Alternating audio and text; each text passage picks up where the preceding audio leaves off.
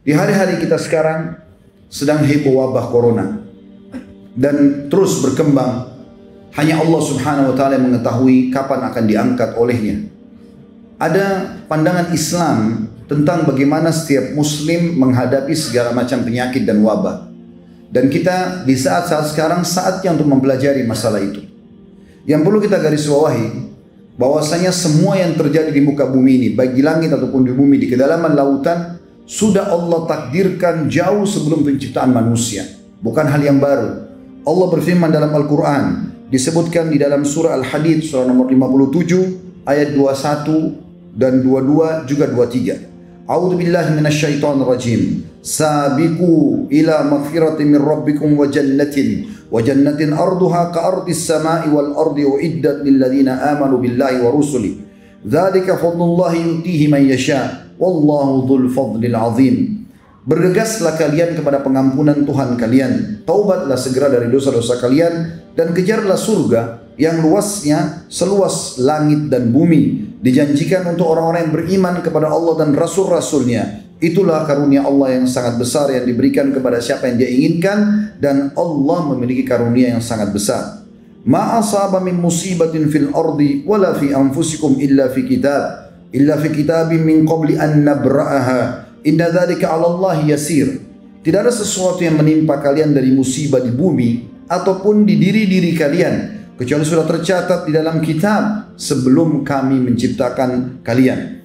Dan itu sangat mudah bagi Allah ayat 22 ayat 23-nya likai la ta'sau ala ma fatakum wa la tafrahu bima atakum wallahu la yuhibbu kulla mukhtalin fakhur semua itu yang terjadi kalian suka atau tidak suka, terutama dalam masalah musibah, agar kalian tidak terlalu bersedih terhadap apa yang telah luput dari kalian.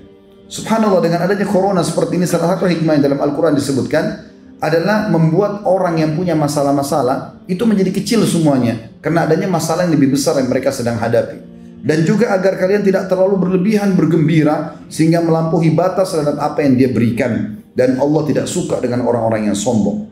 Pelajaran yang sangat besar bagi orang beriman adalah bagaimana mereka meyakini tentang takdir Allah. Kalau Allah subhanahu wa ta'ala mampu melakukan apa saja. Bukankah Allah sudah tenggelamkan Fir'aun sebelumnya? Allah hancurkan Namrud, Fir'aun dengan air di Laut Merah, Namrud dengan seekor lalat, dan kaum Hud yang begitu kuat, kaum Ad dikenal. Mereka tinggi besar, kekar-kekar, bahkan postur tubuhnya memiliki atau mendekati postur Adam alaihissalam artinya 60 siku ke langit Allah binasakan dengan tiupan ataupun angin. Dan sekian banyak contoh-contoh dalam masalah ini. Dan bukankah Allah sudah turunkan banyak sekali virus sebelum corona ini? Dan itu juga sudah terjadi ada DBD juga yang menyebabkan orang banyak meninggal dunia ada HIV sebelumnya dan ada yang lain-lainnya dan Allah subhanahu wa ta'ala menurunkan itu sebagai pelajaran agar manusia orang-orang beriman tahu Allah mampu mengerjakan apa saja, tapi semua itu berputar sesuai dengan kemahaadilan Allah. Allah nggak mungkin menyusahkan hambanya, tapi ada hikmah-hikmah yang mungkin manusia belum bisa menjangkaunya, di mana Allah Subhanahu Wa Taala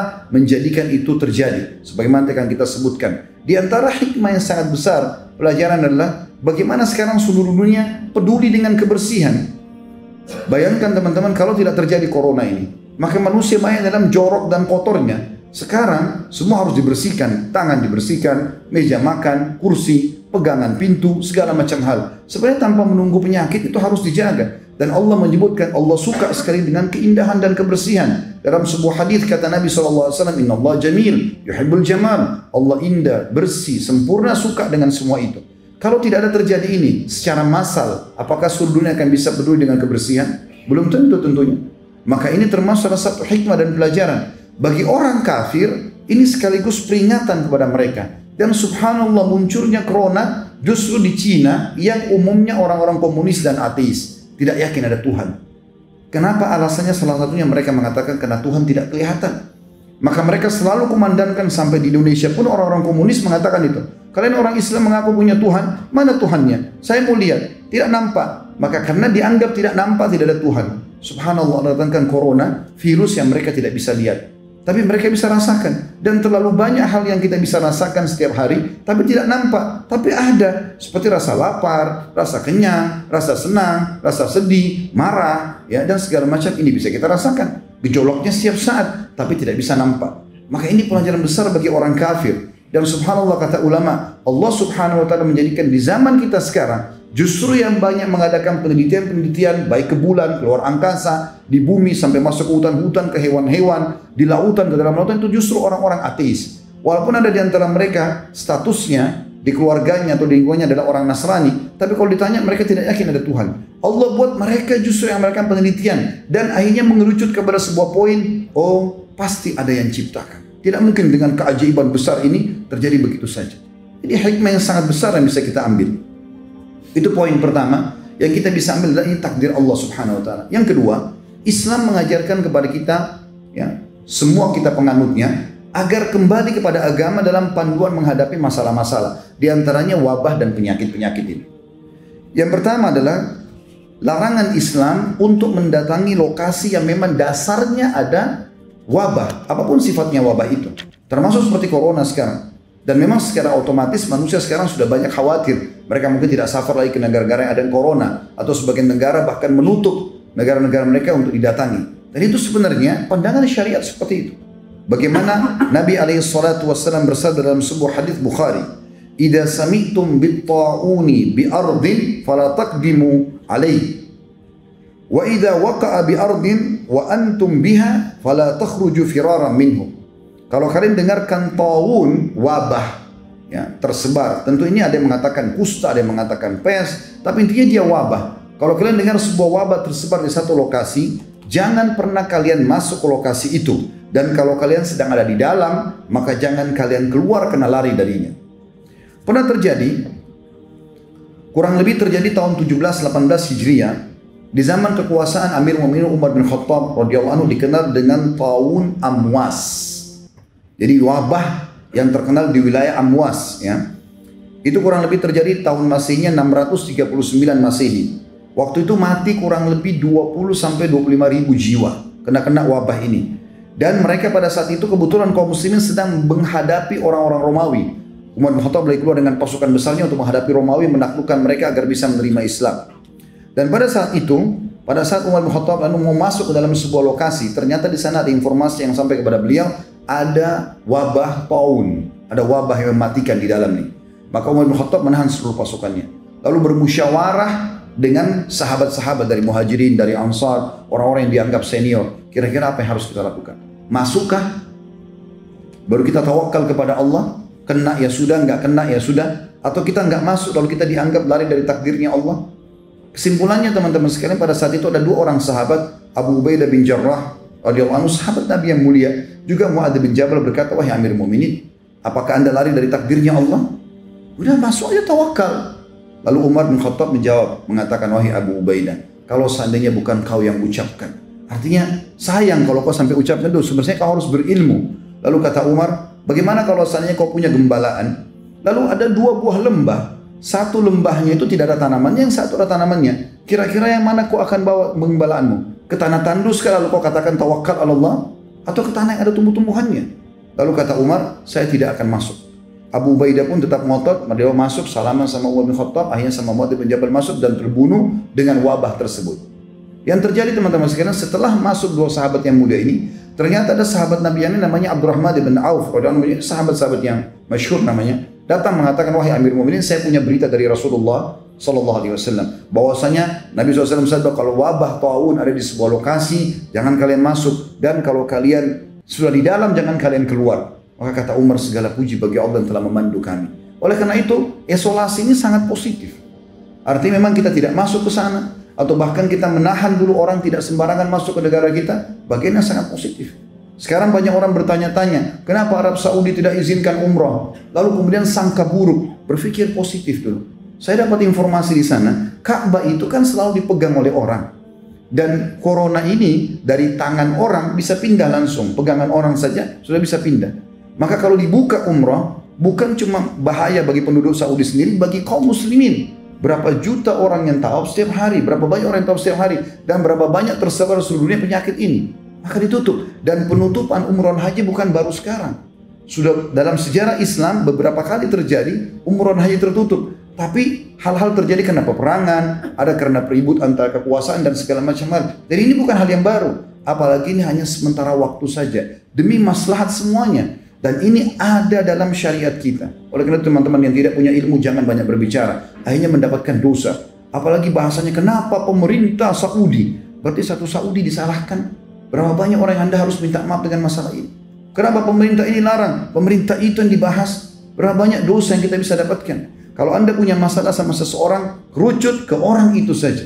Misal suami istri ribut. Kemudian suami misalnya marah sama saya, dia mengatakan, kamu memang ini tidak dididik oleh kedua orang tuamu. Tadi dia cuma masalah sama istrinya. Sekarang masalah sama kedua mertuanya. Jadi tiga dosa dia, tiga musuh dia. Apalagi kalau dia bilang, memang keluargamu begitu. Satu keluarga. Kalau keluarga 30 orang, punya 30 orang masalah.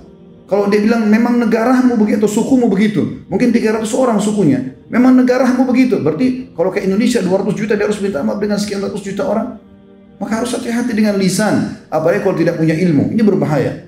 Maka dalam kondisi fitnah seperti ini kita tidak berbicara kecuali dengan ilmu yang benar. Sudah ada betul-betul penelitian baru kita berbicara itu pun kalau ada manfaatnya kita berbicara. Kalau tidak maka diam adalah emas. Juga dikatakan Ibnu Hajar rahimahullah tentang masalah ini.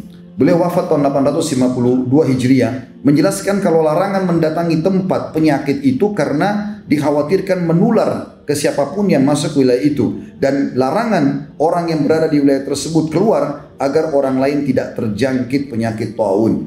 Dan bukti bahwasanya ada penyakit yang menyebar yang menular kalau ada sebabnya tentunya misalnya kita sengaja interaksi dengan orang-orang yang kena penyakit menular. Maka ini ada dalilnya disebutkan dalam hadis Bukhari Kata Nabi SAW, La tadimun nadara ila majzumin. Jangan kalian terlalu banyak interaksi ataupun menatap orang yang kena wabah, kustak atau yang lainnya. Berarti memang ada sifat menular. Walaupun ada sabda Nabi SAW mengatakan la adwa, tidak ada penyakit menular, tapi maknanya la adwa tanpa sebab, bila sebab, harus ada sebabnya. Orang jelas-jelas flu, dia habis pegang ingusnya, mohon maaf, lalu salaman sama Anda. Anda bilang nggak apa-apa, nggak ketular kok. Lalu ingusnya kita gosok di hidung kita. Menular masalahnya. Kalau ada sebabnya, maka pasti akan ada akibat seperti itulah. Kemudian juga, kalau terjadi bagi orang-orang beriman, misal kalau sampai ada yang kena pun, dan kita berharap tentu karena ini adalah wabah yang Allah datangkan sebagai hukuman, gitu kan? Jelas ini adalah hukuman karena Umar bin Khattab berkata radhiyallahu anhu, tidak mungkin wabah Wabah itu kalau misalnya wabah. Bahasa Arabnya wabah. Tidak mungkin wabah datang turun dari langit Allah jadikan sebagai sebuah bencana di muka bumi kecuali karena dosa yang sedang terjadi dan tidak akan pernah diangkat kecuali dengan taubat. Jadi kita sebagai orang beriman tahu, yakinlah teman-teman kalau Anda orang beriman kepada Allah Subhanahu wa taala, mengikuti panduan syariat Allah, syariat Anda, syariat Islam dan Anda juga terapkan apa yang diperintahkan agar bisa selamat dari wabah dari penyakit sebagaimana yang kita sebutkan sebentar lagi insya Allah maka Anda akan aman, tidak perlu khawatir. Saya ingatkan juga, jangan terlalu dibesar-besarkan. Seakan-akan harus sembako dipenuhi di rumah, tidak akan boleh salaman sama sembarangan orang. Akhirnya suami istri nggak mau salaman, orang tua sama anak nggak akan salaman, muslim sama muslim yang lain di masjid tidak akan salaman. Pada sementara Nabi SAW mengatakan bahwasanya kalau dua orang muslim salaman, pada saat mereka lepaskan tangannya maka akan guguran dosa-dosanya. Tapi anda punya hak setelah itu, ya mengantisipasi dengan misalnya mencuci tangan, boleh. Anda boleh pakai masker, silahkan. Itu hak Anda ikhtiar. Tapi jangan berlebihan. Sehingga akhirnya setiap orang bersin sedikit, kayaknya corona nih. Kan jadi masalah. Semua orang dicurigai. Di pengajian saya kemarin yang tanya begitu, Ustaz, saya lagi flu. Begitu saya flu, semua orang sekitar saya curiga kalau saya corona. Sehingga akhirnya semuanya orang su'udon satu sama yang lain. Ini juga jadi pelanggaran agama. Artinya kita berhati-hati tapi tidak boleh berlebihan. Disebutkan dalam sebuah hadis Aisyah berkata radhiyallahu anha tentang masalah taun Waktu itu beliau bertanya kepada Nabi SAW, maka beliau mengatakan, Innahu adzaban yab'athuhu Allahu ala yasha. Wabah itu sebenarnya adalah wabah taun terutama, tapi ini wabah secara umum bisa juga masuk dalamnya. Allah utus kepada siapa pun sebagai siksaan yang dia inginkan. Faja'alahu Allahu rahmatan lil mu'minin. Dan pasti itu kalau tim penerima orang beriman maka Allah jadikan rahmat buat dia. Dalam riwayat Bukhari yang lain kalau ada seorang mukmin meninggal karena taun wabah maka dia mati syahid. Dan kemudian dikatakan, "Falaisa min 'abdin yaqa'u ta'un fayamkuthu fi baladihi sabiran ya'lamu annahu lan yusibu illa ma kataballahu lahu illa kana lahu mithlu ajru syahid." Dan tidak ada seorang muslim pun atau mukmin pun yang sedang berada di satu lokasi, di sana ada wabah yang tersebar, kemudian dia tinggal di negaranya, tetap diisolasi, dia nggak keluar agar tidak menyebar, dan kemudian dia yakin itu tidak akan menimpa dia kecuali dengan izin Allah, kecuali akan dicatat baginya pahala mati syahid. Sebab-sebab syar'inya ada disebutkan oleh Nabi SAW di antaranya hadis yang mulia. Kata Nabi SAW, Ya ma'syaran muhajirin, wahai orang-orang muhajirin, khamsu khisal atau khisalu khamsin idza tulitum bihinna wa a'udzu billahi an. Ada lima perkara kalau kalian diuji Allah dengannya maka ini sangat berbahaya. Tapi aku berlindung kepada Allah untuk kalian agar kalian tidak terkena. Lan tadhhar fahishatu fi qaumin qattun hatta yu'linu biha illa fasha fihi mutawun. Ketahuilah, tidak ada satu maksiat dosa besar kepada Allah di lokasi orang kafir atau orang beriman. Tersebar merajalela itu kecuali Allah akan mendatangkan wabah taun kepada mereka. Wal auja dan masalah-masalah yang berat, penyakit berat. Allati lam takun maghat fi aslafihim alladzina madaw. Yang tidak pernah menimpa orang-orang yang datang sebelum mereka. Lam yang kusul mikyala wal mizana illa ukhidu bisinina wa syiddatil mauna wa jurus sultan alaihim. Dan tidak ada seorang pun di antara mereka atau komunitas yang curang dalam timbangan kecuali pasti mereka akan mendatang atau mendasarkan peceklik dan juga susahnya kehidupan serta pemimpin yang zalim terhadap mereka.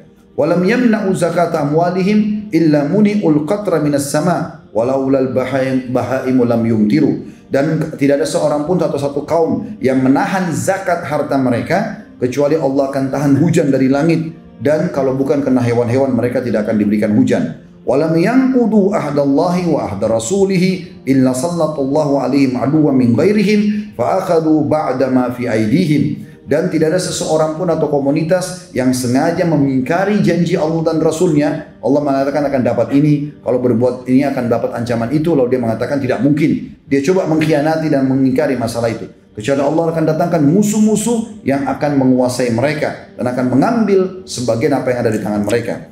Wa ma wa ma lam tahkum a'immatuhum bi wa yatakhayyaru mimma anzalallah illa ja'alallahu ba'sahum bainahum dan tidak ada satupun pemimpin-pemimpin mereka yang tidak menerapkan kitab Allah dan mereka tidak menjadikan sebagai sesuatu yang harus diterapkan apa yang Allah turunkan kecuali Allah akan menjadikan permasalahan di antara mereka. Itu yang kedua. Atau maksudnya poin yang kedua yang berhubungan dengan masalah apa yang harus kita lakukan. Pecahannya adalah kita harus mengisolasi tempat itu. Kemudian cabang daripada poin kedua ini adalah bagaimana kita berobat.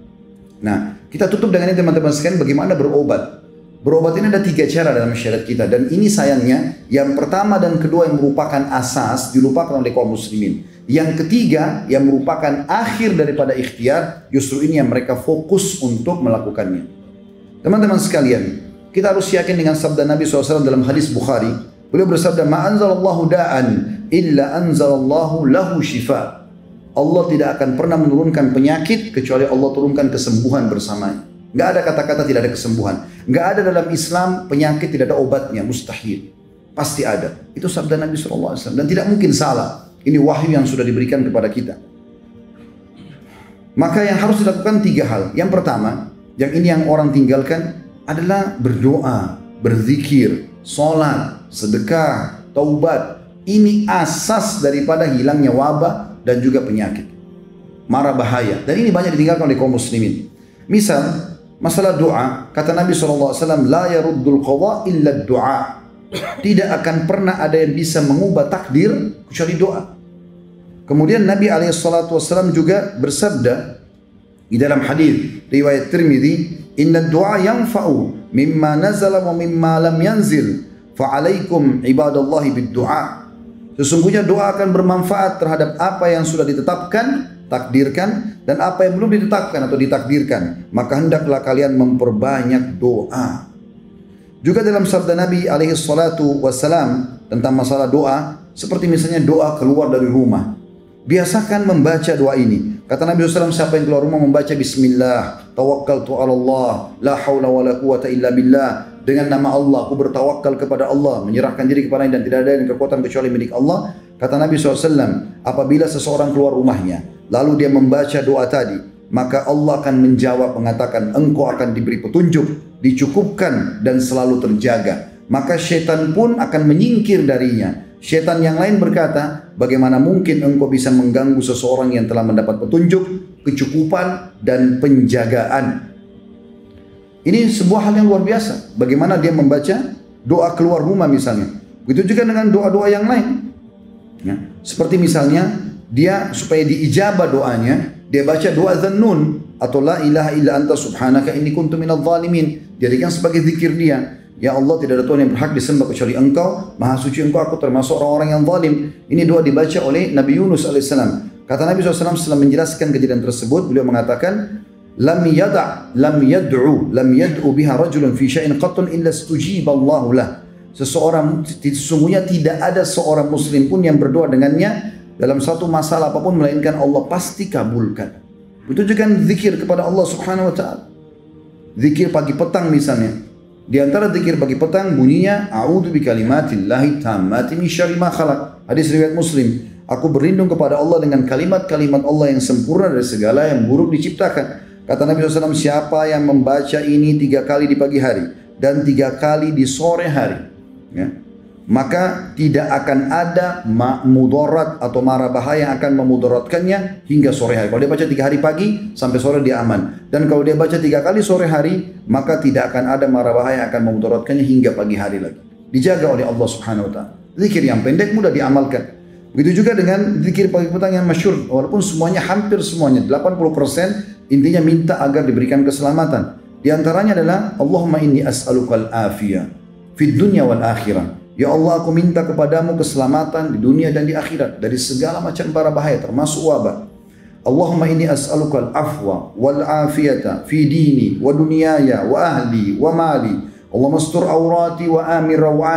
Allahumma ihfazni min bayni yadayya wa min khalfi wa an yamini wa an shimali wa min fawqi wa a'udzu bi'azamatika an uqtala min tahti. Hadis sahih riwayat Ahmad. Yang artinya Allah, sungguh aku memohon kepadamu keselamatan dunia di akhirat. Ya Allah sungguhnya aku memohon kepadamu keselamatan dalam agamaku. Jangan sampai aku menyimpang.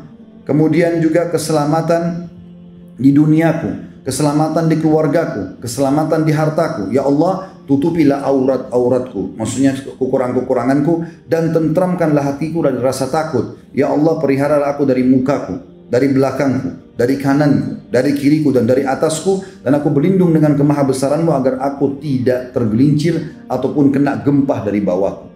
Ini di antaranya saja dan cukup banyak zikir-zikir. Ya. Di dalam hadis yang lain ada seorang sahabat pernah datang kepada Nabi SAW lalu mengatakan ya Rasul di pagi hari tadi malam saya disengat oleh kala jengking berbisa. Ini sekarang bengkak semuanya membiru kakinya. Kata Nabi SAW ama lau qulta hina amsait Coba kau baca pada saat kau tiba sore hari semalam, a'udzu bikalimatillahi tammati min syarri ma khalaq lam tadurruk.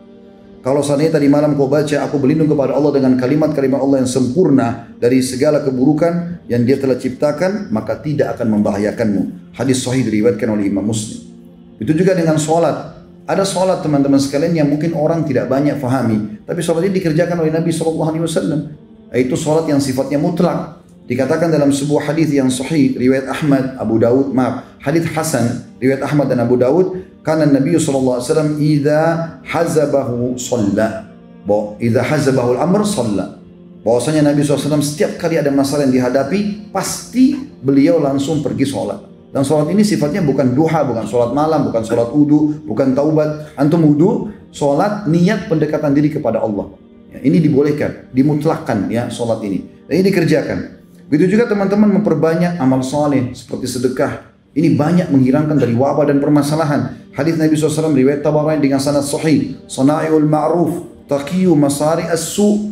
Sesungguhnya semua perbuatan kebaikan, ketakwaan kepada Allah akan menjauhkan dari segala macam masalah berat atau yang buruk atau kejahatan. Wa sadaqatus sir tudfi ghadabur rabb dan sedekah secara sembunyi-sembunyi akan meredam murkanya Allah. Wasilatul rahim tazidu fil umur dan melanjutkan hubungan silaturahim akan menambah panjangnya umur. Di dalam hadis yang lain kata Nabi SAW, Inna sadaqata la tudfi'u la tudfi'u ghadabar rabb wa tadfu an mitati su. Ketahuilah bahwasanya sesungguhnya sedekah itu akan meredam murkahnya Allah. Jadi kalau Allah marah dengan menurunkan wabah dan segala macam hal, Allah bisa ang angkat murkahnya itu dengan sedekah kita. Wa juga sedekah itu dan juga dia akan bisa menolak mati yang buruk. Di dalam hadis yang lain riwayat Al-Hakim kata Nabi SAW, Sana'il ma'ruf, taqiyu masari su semua perbuatan baik akan menjauhkan dari segala macam mara bahaya. Wal afaq, gangguan-gangguan. Wal halakat, hal-hal yang membinasakan. Wa ahlul ma'ruf fid dunya hum ahlu ahlul ma'ruf fil akhirah. Dan orang yang suka buat kebaikan di dunia, maka mereka adalah orang-orang yang juga ma'ruf di akhirat. Termasuk teman-teman sekalian dianjurkan agar menutup wadah-wadah minum dan makan ya di rumah. Disebutkan dalam sebuah hadis dan hadis ini juga adalah hadis yang sahih. Ya kan Imam Muslim saya langsung saya ke terjemahannya kata Nabi Shallallahu Alaihi Wasallam tutuplah bejana-bejana rapatkanlah tempat-tempat minum karena di wak, ada waktu satu malam atau ada waktu orang pada saat orang-orang lagi tidur ketika turunnya wabah atau di malam hari turun wabah tidaklah ia melewati bejana yang tidak ditutup ataupun tempat minum yang tidak dirapatkan kecuali ia akan masuk ke dalamnya wabah itu akan masuk. Makanya sunnah Nabi SAW adalah bagaimana kita menutup wadah-wadah minuman dan makanan kita. Tentu masih banyak poin-poin yang lain teman-teman kena khutbah Jumat saya ringkaskan. Kemudian kita masuk juga ke jenis pengobatan selain tadi saya bilang ada tiga. Yang pertama adalah zikrullah ya yang doa sedekah dan seterusnya. Ini semua amal-amal soleh yang kedua masuk dalam pengobatan adalah pengobatan yang juga banyak tinggalkan oleh kaum muslimin mengobat pengobatan dengan cara yang diajarkan oleh Nabi SAW seperti misalnya rukyah syariah Ya, Ibnu Qayyim rahimahullah mengatakan aku pernah merasakan rasa sakit kepala yang luar biasa. Kemudian aku membaca surah Al-Fatihah, meniupkan ke air zam aku meminumnya dan mengusapkan ke badanku. Tiba-tiba sakit itu hilang. Rukyah syariah. Teman-teman yang mau lebih jauh bisa nonton insya Allah ceramah kami di YouTube tentang masalah rukyah syariah. Dan ini ulama sudah sepakat mengatakan bukan hanya orang kena racun, sihir, tapi juga dia bisa mengobati segala macam masalah dan penyakit. Kemudian juga jangan pernah tinggalkan habbatus sauda. Sekarang beli di rumah, jintan hitam. Selalu kita dengar hadis Nabi SAW tapi tidak diamalkan. Hadis Bukhari Muslim, habbatus sauda, dawa di kulda illa sam. Biji hitam atau jintan hitam itu adalah obat untuk semua penyakit kecuali kematian. Kalau mati juga bisa diobati, jintan hitam akan obat. Maka diminum, konsumsi, taruh di teh kita, di kopi kita, di nasi, di sayur, di susu, diminum sama madu. Ya, maka ini anjuran Nabi SAW. Sakit atau tidak sakit, maka dia akan meningkatkan kekebalan tubuh insya Allah dan akan menyembuhkan penyakit. Sebagian ulama mengatakan keutamaannya karena dalam hadisnya dikatakan habbatul barakah, biji yang penuh dengan berkah karena kalau orang minum kalau dia dia belum ada penyakitnya maka akan menjadi penameng ya atau penahan daripada penyakit yang akan datang. Kalau dia sudah kena penyakit maka akan membantu dia mengeluarkan dirinya dari penyakit tersebut. Begitu juga teman-teman sekalian dengan mengkonsumsi madu. Madu ini dikonsumsi tapi bukan air madu, madunya dikonsumsi. Ada orang punya satu kilo madu, satu tahun baru habis. Diminum madu itu. Jadi madu tanpa dicampur apa-apa. Itu baru manfaatnya besar. Tapi banyak orang satu sendok makan ditaruh di satu botol air satu liter. Sehingga jadi air madu. Bukan madunya. Madu dikonsumsi. Dan Nabi SAW pastikan kesembuhan pasti di tiga hal. Yaitu konsumsi madu. Kemudian sayapan bekam dan juga kai atau besi panas yang ditempelkan di tubuh. Dan aku melarang umatku menggunakan kai. Dalam riwayat lain jadikan kai sebagai obat terakhir kalian.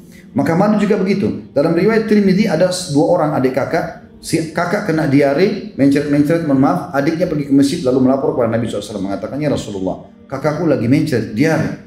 Kata Nabi SAW, berikan dia madu. Dia pulang ke rumah si adik dikasih kakaknya. Ternyata belum sembuh. Dikasih kali belum sembuh, masih diare. Dia datangnya Rasulullah belum sembuh. Nabi SAW lalu marah pada anak mudanya sambil mengatakan, pasti Allah benar dan perut kakakmu yang bohong. Tidak mungkin salah. Allah mengatakan sembuh dengan madu, kok bilang tidak? Sekarang pulang berikan kembali. Diberikan kakaknya akhirnya sembuh. Ini disebutkan dalam hadis yang sahih. Dan kita tahu dalam Al-Quran dalam surah An-Nahl khusus ya. Surah nomor 16 Allah berfirman di ayat 68 dan juga ayat 69-nya.